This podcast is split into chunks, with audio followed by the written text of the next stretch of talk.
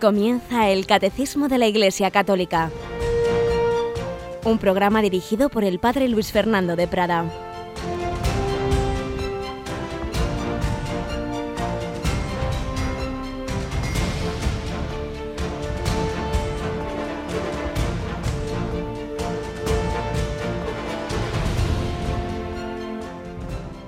Alabados sean Jesús, María y José. Muy buenos días queridos amigos, querida familia de Radio María, comenzando este día 25 de febrero, pidiendo al Señor su gracia, su luz, para que sea un día vivido en su presencia, vivido para acercarnos a Él, para responder a la llamada a la conversión, para dar un paso más en el camino cuaresmal.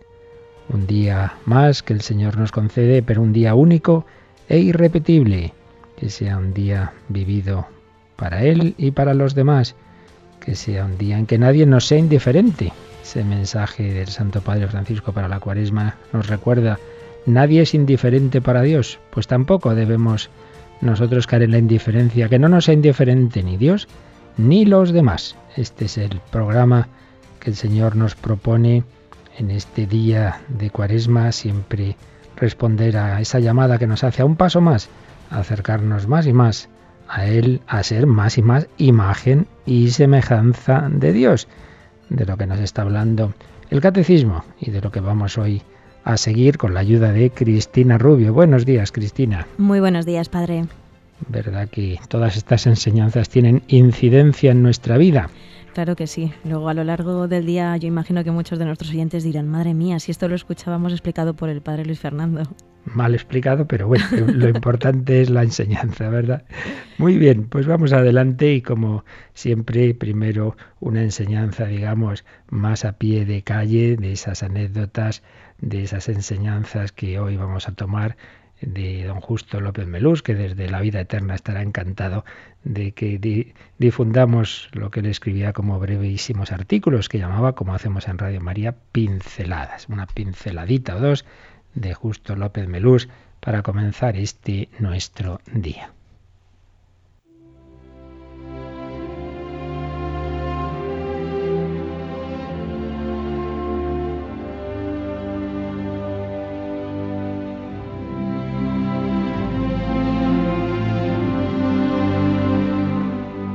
Titulaba don Justo López Melús uno de sus artículos Trabajar con amor.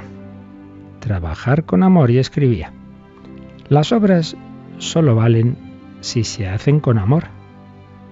Trabajar con amor es tejer la tela con hilos del corazón, como si el ser amado fuera a usar esa prenda de vestir.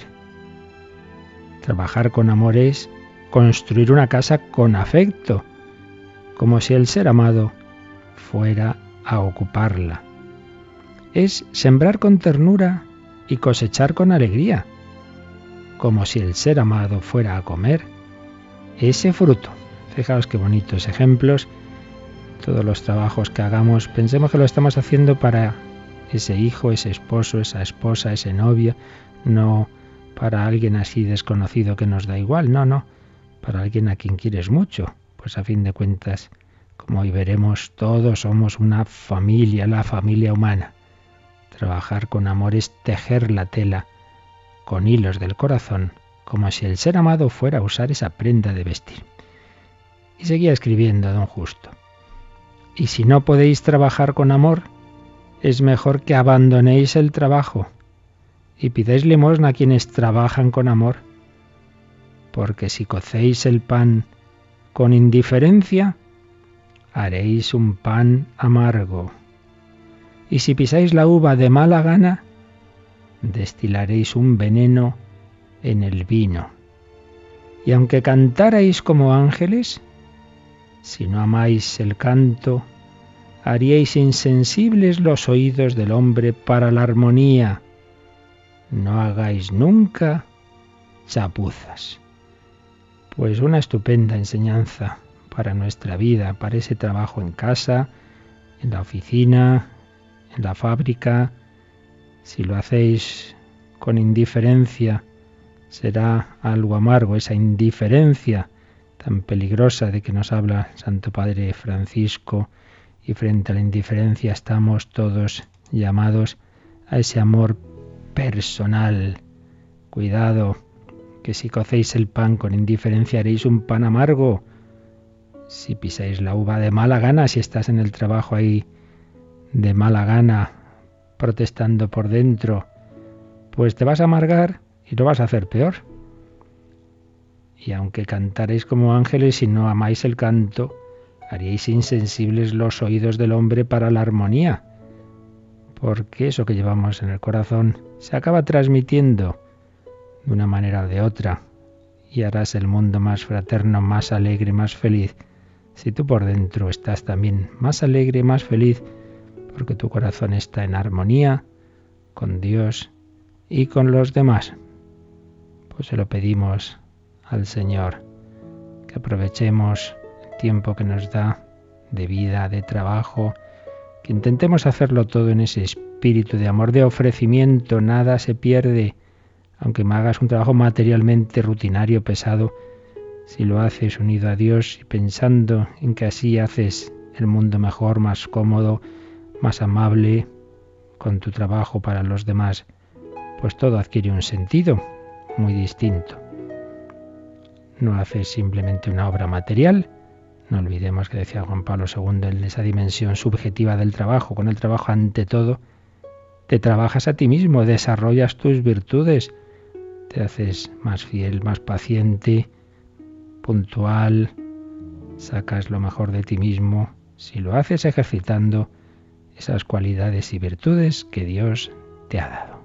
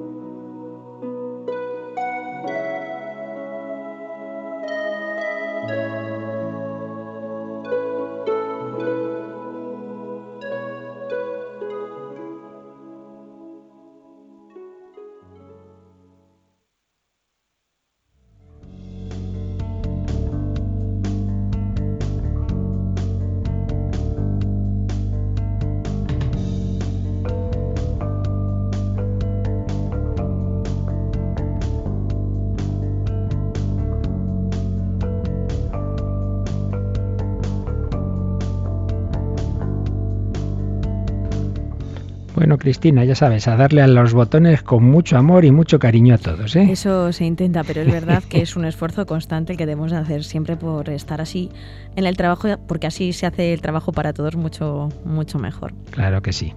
Muy bien, pues vamos adelante en este tratadito que nos está dando el catecismo sobre la visión cristiana del hombre, la antropología, el hombre creado por Dios y estábamos viendo pues esos rasgos tan importantes, claves de esa visión cristiana.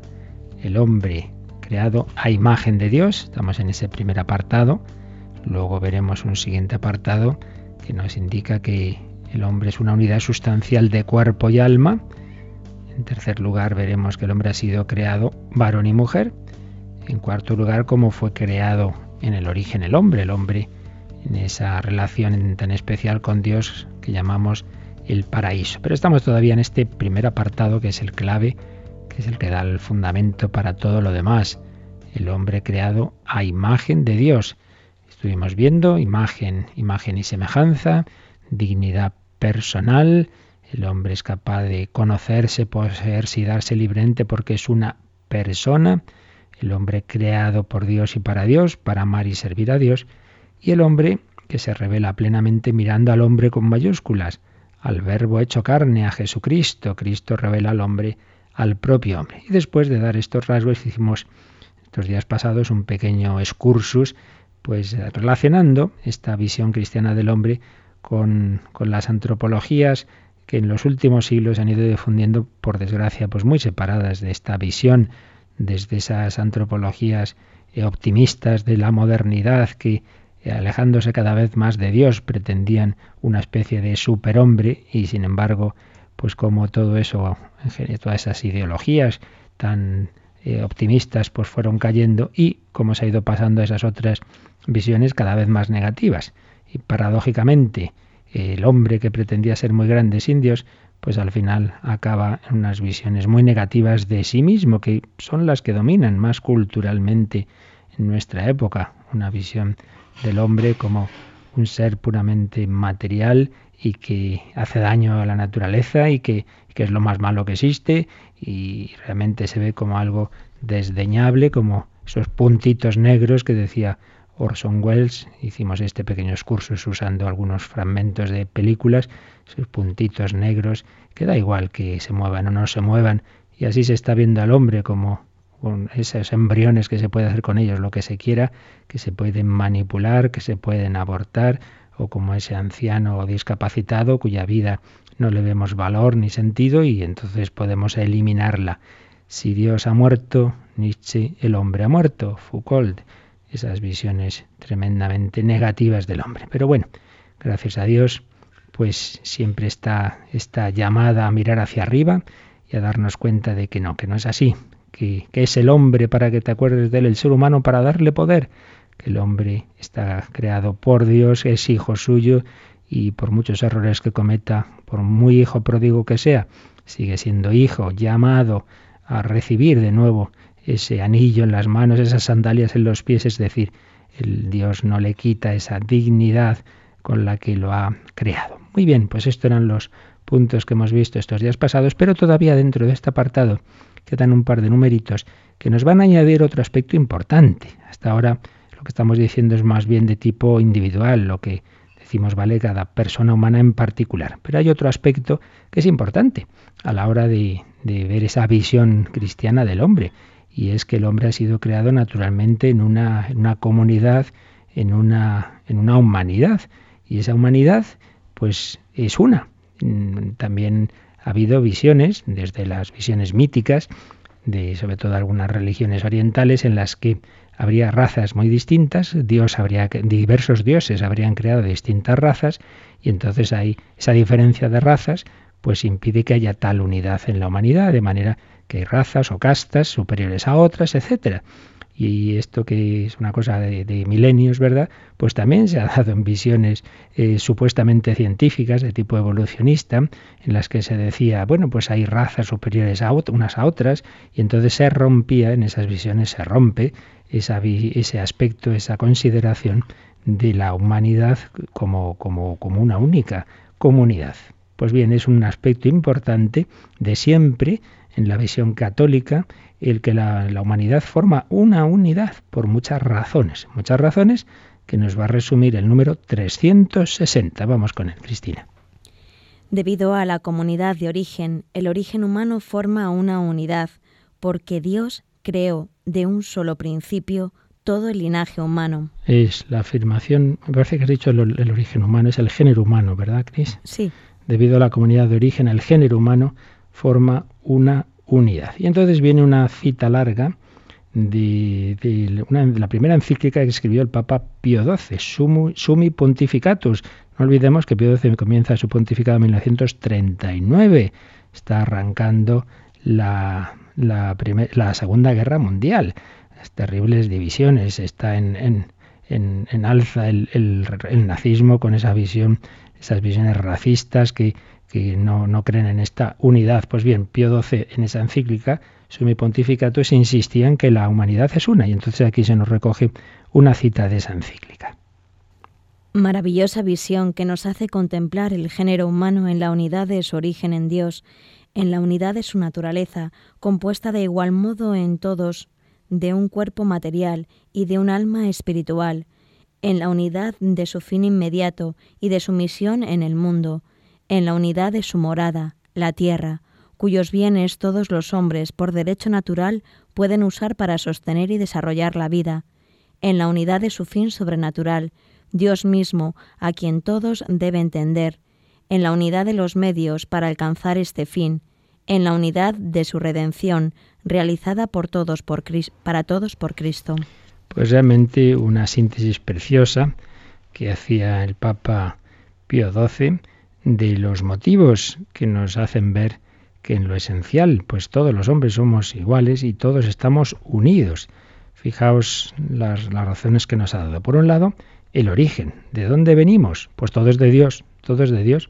Claro, en esas visiones, bien de tipo mítico, ¿no? Pues esta casta viene de tal dios o de tal diosa, y este de este otro, claro, ese dios es superior al otro, entonces esta raza es superior a la otra. Pues no, todos venimos del mismo Dios. En el Divino Impaciente de Pemán aparece una escena en que Francisco Javier está hablando con alguno de los eh, santones o gurús de alguna de esas religiones orientales con las que él se encontraba y que le estaban haciendo ese, ese planteamiento, ¿no? Pues eh, este viene de tal, de tal parte de, de, la cabeza del dios y esto, estos otros vienen de, de, de las manos y este de los pies y este de no sé dónde, así justificando las castas. Y entonces Javier responde, pues a mi, mi Dios lleva a todos en el corazón. Qué bonito. Mi Dios lleva a todos en el corazón.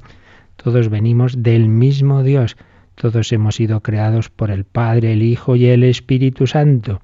Por tanto, primer motivo de unidad, nuestro origen está en Dios, en el mismo Dios. Todos venimos de Dios. No, usted viene del mono y usted del delfín. Bueno, pues todas estas cosas que no, Señor, que todos venimos de Dios. Otra cosa es cómo en la manera concreta en que Dios nos haya creado. Pues eso, como ya hemos dicho muchas veces, es discutido y discutible y nunca sabremos el modo exacto en que Dios lo haya hecho, pero nos importa muy poco. Lo importante es que todos hemos sido creados por Dios. Primer motivo, unidad de nuestro origen en Dios. Segundo, unidad en la naturaleza del ser humano. En todos, en todos hay un cuerpo material y un alma espiritual. En todos. Lo esencial también es igual en todos que luego el color de la piel sea este o el otro, el color de los ojos, el sexo, pues muy bien, pero todo esto son diferencias accidentales. Todos somos ese microcosmos, esa unidad sustancial, un cuerpo que tiene en él las sustancias del universo, por un lado ese microcosmos material, pero lo que realmente distingue al ser humano del resto de las criaturas es ese espíritu, esa, esa alma espiritual por la que se puede elevar por encima de todo, como veremos en el siguiente apartado. Y esto lo tenemos todos igual. También aquel que no puede usar bien esa, esa inteligencia espiritual que tiene, porque en esta vida el alma actúa a través del cuerpo y si ese cuerpo está dañado, si ese cerebro está dañado, si hay una parálisis cerebral, como, como en el testimonio que ayer recordábamos, etcétera, pues es verdad que en esta vida no se va a poder manifestar de la misma manera que en los demás y todas esas cualidades espirituales no se podrán manifestar como no se pueden manifestar en el, en el niño recién nacido, pero eso no quiere decir que no la tengan ni que no tengan la misma dignidad, pues no faltaría más. En este sentido no es que haya personas capacitadas y otras discapacitadas. Podemos decir que en realidad todos somos discapacitados, es decir, nadie nadie tiene todas sus capacidades en pleno ejercicio. A lo mejor uno tiene mucha inteligencia y en cambio es discapacitado afectivamente o, o en relaciones sociales, etcétera. Nadie Nadie tenemos todas las capacidades al, mil por mil, o le falta a uno totalmente el desarrollo del sentido religioso que también todos tenemos, pero todos, todos tenemos la misma dignidad, todos tenemos la misma naturaleza, un cuerpo material y un alma espiritual, aunque, repito, esa alma no pueda ejercitar sus operaciones en, en esta vida, y luego ya sí, cuando, cuando ya el, cuerpo no limite al espíritu, sino al revés, sea el espíritu el que tiene totalmente integrado al cuerpo, como será en, la resurrección en el cuerpo glorioso, pues esto lo veremos con más claridad.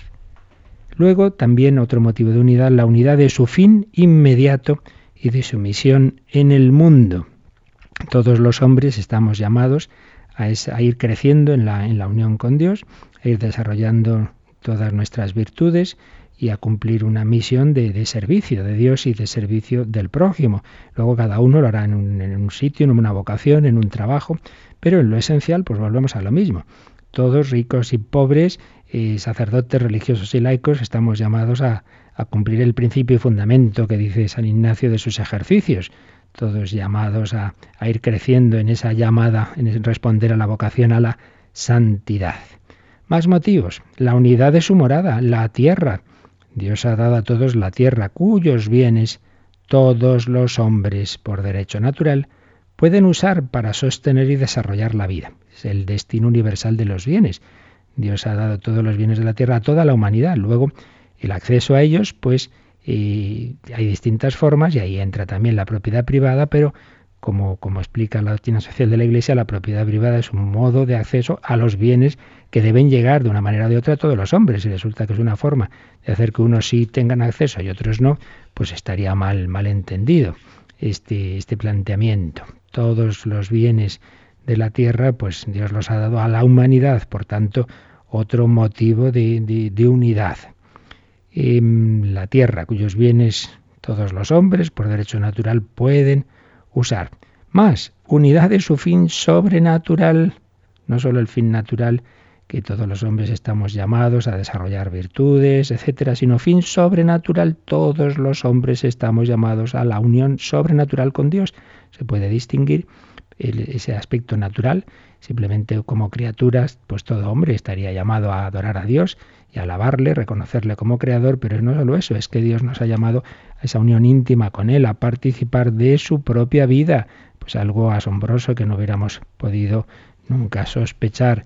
Dios quiere ser nuestra propia felicidad, no solo adorarle, digamos, a distancia, sino que podemos tener intimidad con Él. Nos llamo siervos, os llamo amigos.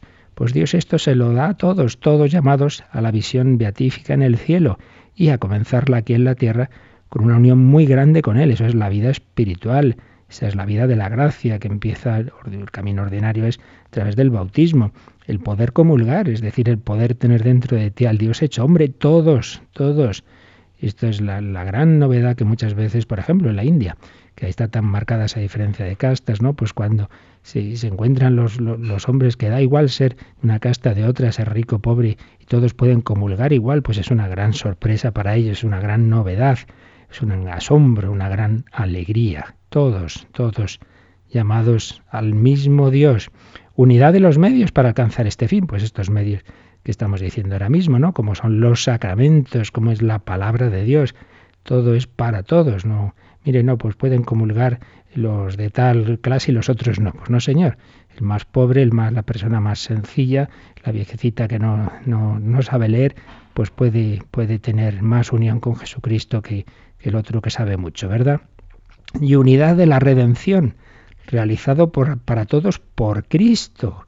Esto es muy importante también. Es, doctrina de la fe católica que Cristo ha muerto por todos y cada uno de los hombres, por todos, por el más malo, por el, por el más pecador. Cristo ha muerto por todos. Sangre derramada por vosotros y por todos los hombres para el perdón de los pecados. No ha muerto solo por los buenos.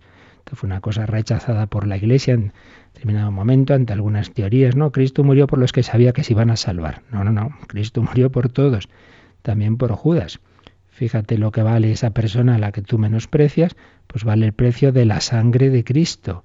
Y para Dios es un tesoro, un tesoro eh, por el que ha pagado un precio infinito, el precio de su sangre, por todos y cada uno. Como veis, difícilmente puede haber una doctrina, unos fundamentos mayores, más grandes, más firmes para hablar de una unidad del género humano, de una común dignidad, porque todos venimos de Dios, todos hemos sido creados por Él, hemos recibido la misma naturaleza, todos estamos llamados a la, misma vocación de la santidad, de unirnos con Dios, todos llamados a llegar al cielo, entre tanto todos puestos en esta tierra con sus bienes y, recibiendo esos medios que nos unen a Dios, como son los sacramentos y todo lo que nos ofrece la Iglesia. Unidad. Unidad para bien y unidad para mal, también hay que decirlo, porque si somos una unidad, pues pasa lo que las familias. La familia de los padres las cosas van bien, pues eso evidentemente repercute en los hijos. Si van mal, pues también. Y si el padre pues se arruina, pues obviamente se arruina él, pero eso afecta a la familia. Esto va a tener una consecuencia importante en el tema que veremos un poquito más adelante del pecado original todos somos esa gran familia, en recibir los bienes de Dios, en recibir la redención, pero también en separarnos de Dios por el pecado. Esto lo veremos más adelante, pero podemos hacer ya una pequeña excursioncita en este tema, Cristina, porque aquí viene anotado al margen uno de esos números, viene el 404, que precisamente nos habla del pecado original y nos da algunos matices más de razones de esta unidad del género humano. Así que, si te parece, lo leemos cómo el pecado de Adán vino a ser el pecado de todos los, sus descendientes? Todo el género humano es en Adán como el cuerpo único de un único hombre. Por esta unidad del género humano, todos los hombres están implicados en el pecado de Adán, como todos están implicados en la justicia de Cristo. Sin embargo, la transmisión del pecado original es un misterio que no podemos comprender plenamente, pero sabemos por la revelación que Adán había recibido la santidad y la justicia originales, no para él solo, sino para toda la naturaleza humana, cediendo al tentador. Adán y Eva cometen un pecado personal, pero este pecado afecta a la naturaleza humana, que transmitirán en un estado caído.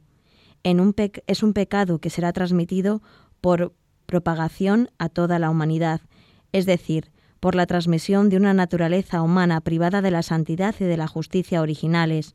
Por eso el pecado original es llamado pecado, de manera análoga. Es un pecado contraído, no cometido, un estado y no un acto.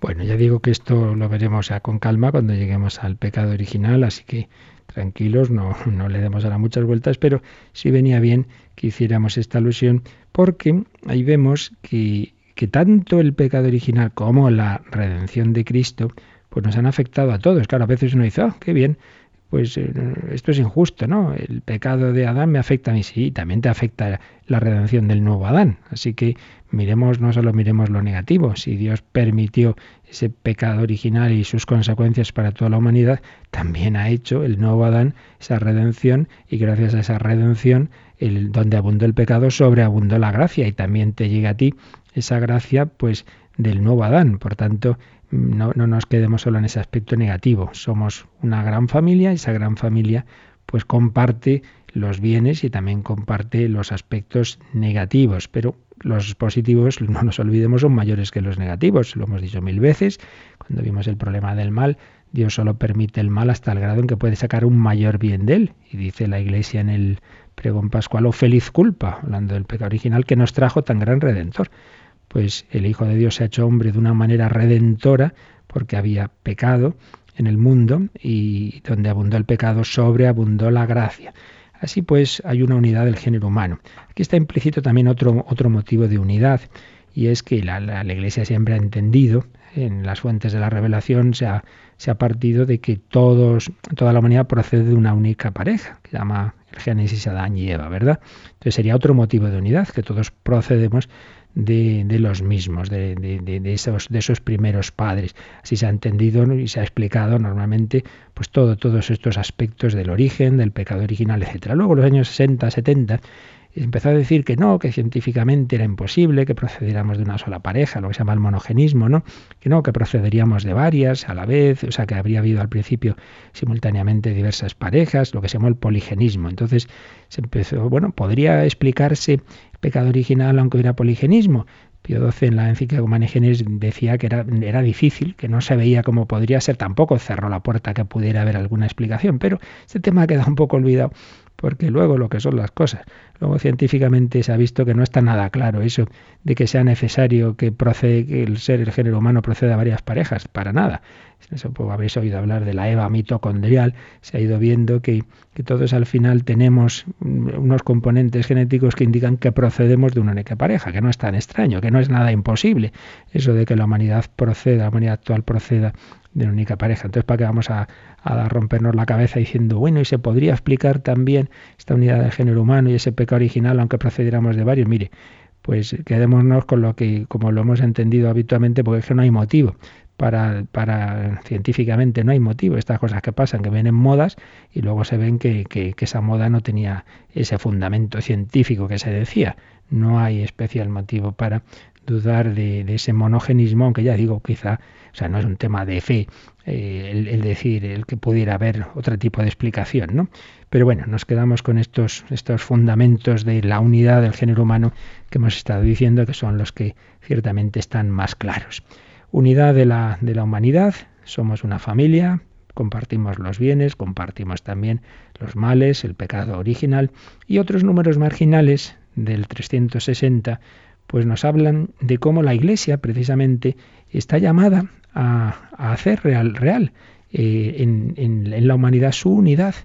eh, si cuando los hombres, si todos los hombres entraran en la iglesia, todos compartiéramos lo que en la iglesia se nos da, pues realmente se, se produciría esa íntima unidad. Por eso se hace una alusión aquí, también un número marginal, eh, al 775, eh, que nos habla de, esa misión de la iglesia, de, de ser cauce, de ser instrumento de unidad. Vamos a leer el 775. La Iglesia es en Cristo como un sacramento o signo e instrumento de la unión íntima con Dios y de la unidad de todo el género humano. Ser el sacramento de la unión íntima de los hombres con Dios es el primer fin de la Iglesia. Como la comunión de los hombres radica en la íntima unión con Dios, la Iglesia es también el sacramento de la unidad del género humano. Esta unidad ya está comenzada en ella, porque reúne hombres de toda nación, raza, pueblo y lengua al mismo tiempo. La Iglesia es signo e instrumento de la plena realización de esta unidad que aún está por venir. Así pues, esos motivos de unidad que ya están, pero se hacen reales, se hacen concretos, se hacen vivos y intensos, digamos, pues cuando los hombres eh, de distintas razas, pueblos, etcétera, entramos en la iglesia. Yo creo que es una experiencia que muchísimas personas comparten cuando van a Roma, cuando están en, la Plaza de San Pedro, una audiencia con el Papa, cuando van a una JMJ, un encuentro mundial de las familias. Es que las cosas que siempre enseguida llama la atención es esto. Si fíjate, estamos aquí de distintas razas, distintas lenguas, personas muy distintas, naciones completamente distintas, y sin embargo nos sentimos unidísimos, unidísimos. ¿Por qué? Porque ahí se hacen palpables esos motivos de unidad. Compartimos la misma fe, compartimos la misma oración, el mismo credo, el Padre nuestro, eh, la misma, esta familia en la que estamos, este que está ahí, que es el Papa, pues es, es, es, nuestro, aquel al que vemos como representante de Cristo en la tierra. En fin, son muchísimos. La misma Madre, la Virgen María, el mismo alimento, la Eucaristía. Son experiencias muy bonitas en que esto que estamos diciendo a un nivel quizá más teórico se, se ve concretamente, se hace vivencial se hace vivencial. Por eso, cuanto más los hombres se unan a Dios en los medios que Dios nos ha dejado en la Iglesia, como es particularmente la Eucaristía, pues claro, más real se hace esta unidad. Familia que reza unida permanece unida. Familia que comulga unida, se unen sus miembros a Cristo, se unen entre sí. Cuanto más nos unamos a Dios, más nos unimos entre nosotros y viceversa. Cuanto más nos separamos de Dios, más nos separamos entre nosotros, más ponemos motivos de, digamos, en lugar de Dios, hacemos dioses particulares, ídolos, eh, que nos separan y nos enfrentan a unos contra otros. Y es la historia de la modernidad. Pues en lugar de Dios, y cada uno defiende, pues yo qué sé, su, su, su, nación de una manera absoluta, o, su, o sus bienes materiales de una manera absoluta, eh, o su raza de una manera absoluta. Y entonces nos vamos enfrentando. No es Dios motivo de unidad, sino este valor, este ídolo, que al final hago un ídolo, motivo de desunión. Pero en cambio, cuanto más nos unimos a Dios, más nos unimos entre nosotros. Misión de la Iglesia, ser signo e instrumento de esa unión íntima con Dios y al, al unirnos con Dios es también signo e instrumento de la unión de unos con otros. La comunión de los hombres radica en la unión con Dios y así la Iglesia genera la unidad del género humano. ¿Cuántas veces se ha visto naciones con distintas razas, etcétera, que al entrar todos, todos esos miembros de esa nación en la Iglesia, pues han quedado unidos, han superado esas diferencias raciales y se han dado cuenta que era mucho más grande lo que les unía que lo que les separaba. Luego después el, otros números marginales nos hablan de que la palabra católica, Iglesia católica, precisamente hace alusión que la Iglesia está enviada al mundo entero, la universalidad, católico es universal, toda la, humanidad llamada a entrar en, la Iglesia a recibir esos, esos medios de, unidad con Dios y también se hace alusión a que en todos los, todas las naciones y todas las religiones pues también hay un motivo digamos de unidad porque todas ellas pues también parten de, de Dios y, tienen en sí esa llamada a unirse con Dios. En fin, un aspecto importante que hay que también tener en cuenta en la visión cristiana del hombre, la unidad del género humano. Dios nos llama a unirnos con Él, Dios nos llama a unirnos entre nosotros. Vamos a pensarlo un poquito, vamos a dar gracias de que el Señor está con nosotros, que no nos ha abandonado. Dios está contigo, eres su Hijo, ha sido creado a su imagen y semejanza, y como hijo eres también hermano.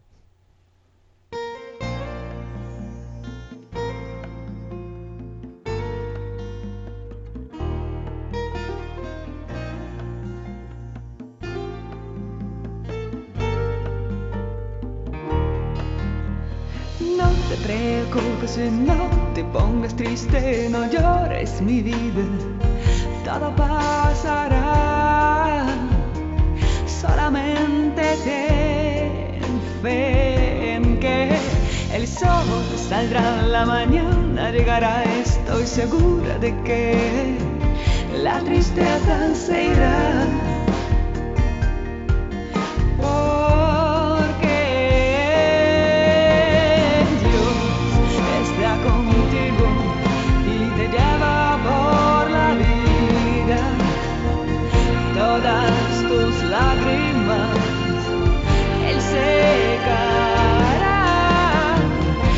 sonreirá y te dirá, niño mío, soy tu papá y nadie te quiere más que yo.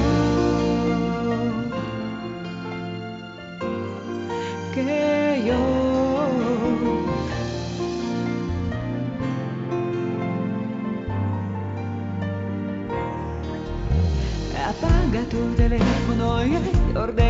Quédate en silencio contigo mismo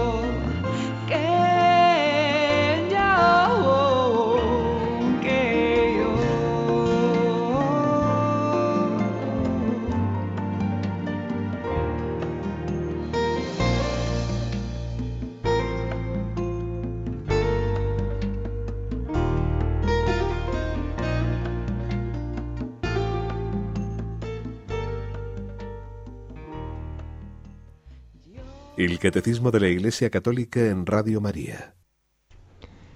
Nadie te quiere como yo, Dios está contigo, somos hijos de Dios, en consecuencia somos hermanos, formamos una unidad, visión cristiana del hombre como hijo y como hermano. El número siguiente, pues no hace más que, bueno, esto mismo que ya hemos dicho, lo explicita el número 361, nos dice lo siguiente, Cristina. Esta ley de solidaridad humana y de caridad, sin excluir la rica variedad de las personas, las culturas y los pueblos, nos asegura que todos los hombres son verdaderamente hermanos. Uno de los temas siempre de, la historia de la humanidad, de la filosofía, es cómo se conjugan lo uno y lo múltiple. Es un tema, digamos, de dimensión metafísica que se planteaban los antiguos filósofos griegos como Parménides, como Heráclito, pues qué es lo que prima, ¿no? lo común, lo uno, la unidad o, lo plural. Y que luego tiene implicaciones en todos los ámbitos. Por ejemplo, en el ámbito político, claro, es un tema clave, ¿no? Una comunidad, una nación, pues necesita fundamentos de unidad, sino que, que nos une, si no, pues, pues estaría todo disperso. Pero por otro lado, la unidad, que tener cuidado que no sea uniformidad y se convierta en un régimen totalitario en la que se excluye cualquier pluralidad, en la que se excluye todo lo que no encaje en, lo que nos dice el Estado, ¿verdad? Es, un tema pues de, siempre, de la filosofía y de la filosofía política, que, que es difícil y podemos decir que es imposible de resolver plenamente si el fundamento de unidad no es trascendente, porque si lo que nos une es simplemente un determinado valor, eh, terreno, ese valor unos lo tendrán, lo compartirán y otros no, y entonces ya, ya está el lío, ¿verdad? Mientras que si es común a toda la humanidad, es trascendente, si es el Dios creador de todos, en quien todos nos unimos, entonces sí puede haber un fundamento de unidad que a la vez respete la pluralidad, porque Dios nos ha creado uno, unos, pero también nos ha creado a cada uno con nuestras peculiaridades. Y entonces se nos dice que esta ley de solidaridad humana y de caridad no excluye la rica variedad de las personas, las culturas y los pueblos, por lo que antes decíamos. La fe penetra en todas las culturas, es la misma fe, son los mismos sacramentos, es la misma doctrina, pero se vive de distinta forma y, se reza y la misma liturgia pues tiene sus matices en Europa, en África, pues esto que dicen, ¿no? Por ejemplo, de que una homilía de, de 15 minutos en Europa se hace larga y en África te dicen, oiga usted que solo habla un cuarto de hora, pero ¿qué es esto? Que esto no es serio, ¿no? Que aquí las celebraciones son más largas, pues son distintas formas culturales y, la manera de cantar y de bailar, etcétera, pues todo entra, entra en la iglesia, esa pluralidad de ritos, etcétera, de sensibilidades, porque lo, lo común, lo común es lo que nos trasciende y, y luego pues están todas esas particularidades que dan esa rica diversidad, lo uno y lo múltiple. Así pues, rasgos pues de, la visión cristiana del hombre que proceden todos de, esa, de esos puntos clave que hemos estado viendo en este apartado. Como síntesis, podemos resumir con palabras de Luis González Carvajal, pues estos, estos puntos, el cita San Agustín que se preguntaba, ¿qué más cerca de mí que yo mismo? Con todo he aquí que no me comprendo. ¿Qué soy, Dios mío? ¿Qué naturaleza soy? El hombre siempre se ha preguntado, ¿verdad? ¿Qué, es? ¿Qué es el mismo? Y hemos estado viendo pues esas distintas respuestas en la historia, algunas muy negativas, como veíamos ayer o anteayer. ¿Será quizá el hombre un bípedo sin plumas que decía Voltaire? Que vaya pena, ¿verdad? De, de visión un bípedo sin plumas.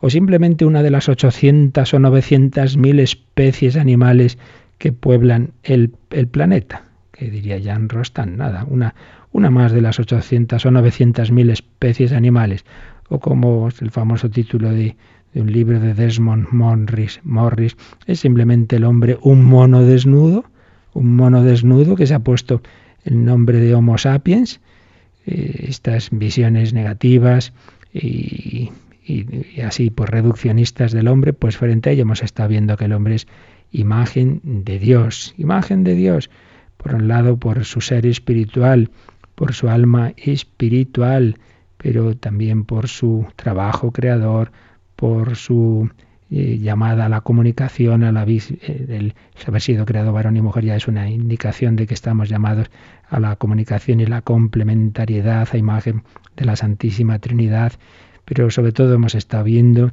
que por ser lo que somos, ser imagen de Dios, todo ser humano, con unas cualidades u otras, es acreedor a un respeto infinito.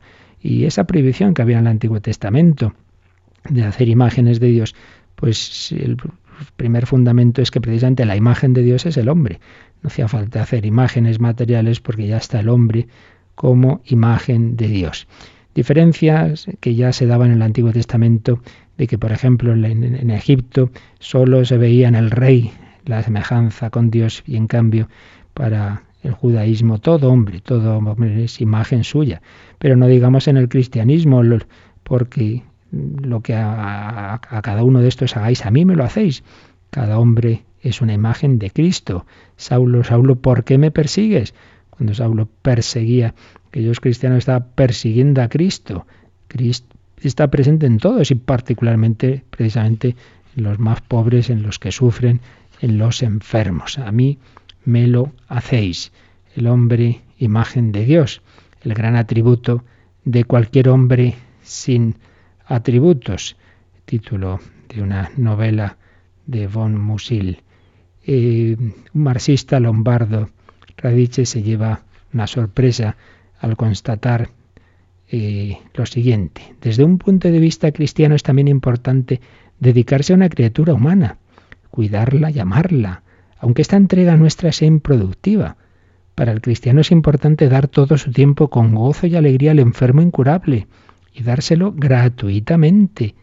Para el cristiano es importante acompañar con amor y paciencia al anciano ya inútil, entre comillas, en su camino hacia la muerte. Es importante cuidar bondadosamente a los seres humanos últimos, a los más infelices y a los más imperfectos, incluso a aquellos en los que resultan ya casi indiscernibles los rasgos humanos. ¿Veis? La visión cristiana del hombre tiene implicaciones muy concretas, muy concretas. Que ese ancianito que aparentemente dice, sí, que ¿qué hace aquí en esta vida? Pues es, tiene una dignidad sagrada y que le tiene, tienes que ver en él a Jesucristo. Y por tanto esa actitud de sumo respeto y no de menosprecio y no de decir, va, este aquí lo que hace es molestar, ¿verdad? La visión cristiana del hombre eh, la fe nos lleva a la esperanza y a la caridad. Ver, ver en el otro ese misterio. Ser humano creado a imagen y semejanza de Dios, ser humano creado para vivir en fraternidad. El hombre está llamado a vivir ligado a los demás hombres y en general a toda la creación. Es un ser en relación, no nos olvidemos de que somos también imagen y semejanza de la Trinidad y la Trinidad son personas en relación. El Padre lo es porque engendra al Hijo, el Hijo lo es porque es engendrado por el Padre, el Espíritu Santo lo es porque es el lazo de unión del Padre y del Hijo. Por tanto, otro aspecto de esa imagen de Dios es que estamos llamados a ser en relación y no podemos conocernos a nosotros mismos mirándonos en el espejo, sino en relación con los demás. El hombre ensimismado, el hombre egoísta, pues no es el auténtico hombre del plan de Dios. Tenemos, estamos llamados todos a vivir en relación en entrega de unos con otros, apertura del hombre al hombre, apertura del hombre a Dios, lo mismo, el hombre que no tiene esa relación con Dios le falta algo. Decía Papa Benedicto XVI ponía el ejemplo de quien dice, bueno, yo es que no tengo oído musical, entonces pues claro, yo no capto la música, bueno, pues es una pena, ¿verdad? Porque la música es una dimensión muy bella, entonces decía el Papa, bueno, también hay quien dice, yo no tengo oído religioso, yo, bueno, pues a ustedes les da por ahí, pero a mí no, no, pues todo ser humano tiene un sentido religioso implícito, otra cosa es que pueda no desarrollarlo, que pueda estar reprimido, que pueda haber algo ahí, pero ahí sigue, ahí sigue, como, como, como una dimensión esencial del ser humano. Don Manuel Guerra, gran conocedor de la antropología, completaba la definición de Aristóteles del hombre como animal racional y añade animal racional religioso. Es dimensión esencial del ser humano la religación, también lo decía el filósofo español Javier Zubiri. El ser humano está llamado a relación con Dios, relación de unos con otros, y es lo que vemos en Jesús. Si hemos dicho que es el modelo perfecto de hombre, pues nadie ha vivido tan unido con Dios porque es hijo eterno del Padre y nadie también tan abierto a los hombres. Se le llamó el hombre para los demás el hombre que se entregó totalmente por cada uno de nosotros. Solo en él la humanidad alcanza su plenitud. Él es la imagen perfecta de Dios. Nos lo dice San Pablo. Decía Tertuliano que cuando Dios iba dando expresión al barro, pensaba en Cristo, el hombre futuro. Es el modelo de ese, de ese divino alfarero, como modelo al hombre. Pues mirando al nuevo Adán que será Jesucristo, Dios ya lo tenía naturalmente en su mente ese modelo perfecto. Cristo es el último Adán, el nuevo Adán. Nosotros somos hombres en busca de esa perfección, en camino de Adán a Cristo, del primer Adán al nuevo Adán Cristo. San Agustín escribió, todo hombre es Adán, todo hombre es Cristo. Bueno, pues depende de nosotros si respondemos a la gracia de Dios, si nos quedamos en ese primer Adán con su limitación y su pecado, o nos vamos acercando a Jesucristo quien lo hizo de manera plena desde el primer momento, claro, por la gracia recibida fue María, pero los demás estamos en camino desde el pecado, pero la gracia de Dios es capaz de ir haciendo esa obra. Toma mi vida, hazla de nuevo. Yo quiero ser un vaso nuevo. Corazón filial de hijos, corazón fraternal de hermanos, todos miembros de la misma familia. Esta es la visión cristiana del hombre, o algunos de los puntos de ella, seguiremos con otros, pero como veis esto da una visión preciosa y no son teorías, no son teorías. Esto como hemos visto lleva a la práctica, esto se vive pues en tantas comunidades cristianas, esto lo, lo vive uno por ejemplo en, en hospitales en que se acogen a personas con graves enfermedades que en otros sitios no quieren y, o con discapacidades, etcétera. Y, y, uno vive, hay unas, un ambiente de alegría, de amor, pues toda esa enfermedad no se vive de una manera dramática, ¿no? ¿no?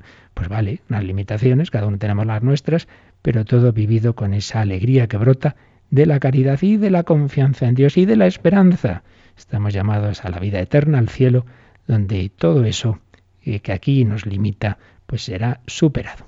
demos gracias a Dios y como siempre últimos minutos de oración, de reflexión y también si queréis de, de preguntas, de consultas, como ahora nos recordarán. Participa en el programa con tus preguntas y dudas. Llama al 91 153 8550. También puedes hacerlo escribiendo al mail catecismo arroba radiomaria.es. Catecismo arroba radiomaria.es.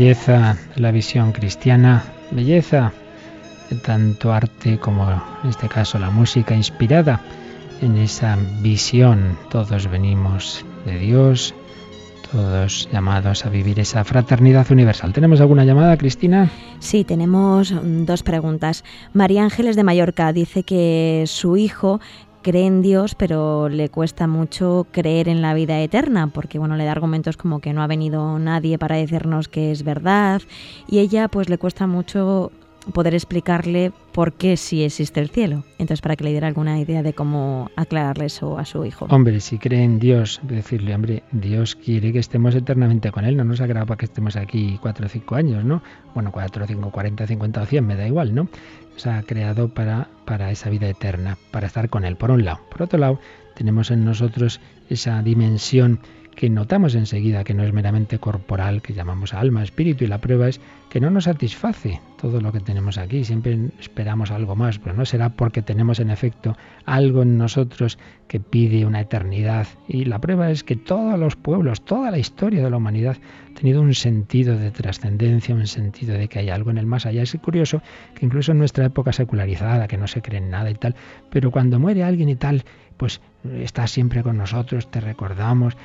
Hay un sentido ahí implícito de, este aspecto. Pero finalmente, y, bueno, por supuesto todo esto, claro, en medio minuto puedo decir mucho más, pero sobre todo ha dicho que nadie ha venido de ahí. No es verdad, no es verdad. El Hijo de Dios hecho hombre, Jesús muerto, eh, ha venido del más allá. Precisamente eso es la resurrección. Claro, ese es el fundamento de la fe cristiana, que sí que ha venido uno es lo que se encuentra San Pablo, camino de Damasco. ¿Quién eres, Señor? Yo soy Jesús a quien tú persigues.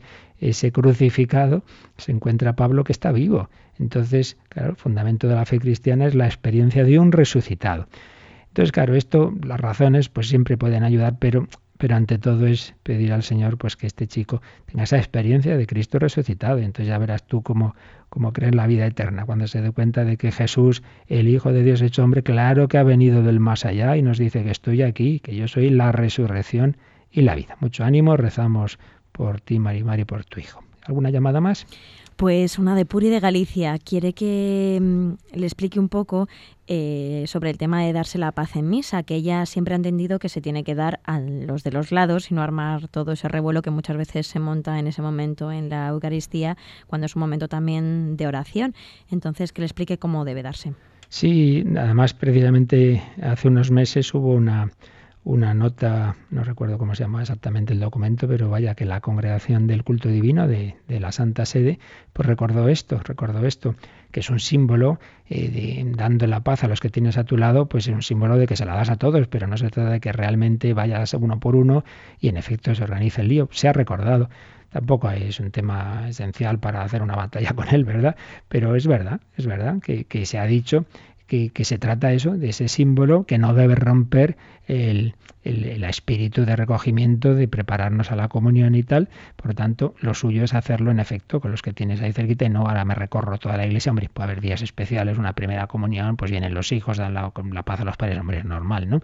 Pero habitualmente, pues debe ser así. Tampoco hay mucho más que, que decir que, que, que, esto que nos ha recordado la congregación del culto divino, ya digo, ahí Ahí está ese documento que nos recuerda que debe hacerse de esa manera sobria. Muy bien, pues ya seguiremos mañana, si Dios quiere, llamados a vivir en familia, llamados a tener esa, ir creciendo en ese corazón filial y fraternal, pues así se lo pedimos al Señor, que nos bendiga para vivir como hijos y como hermanos. La bendición de Dios Todopoderoso, Padre, Hijo y Espíritu Santo descienda sobre vosotros. Que paséis un feliz día en el Señor.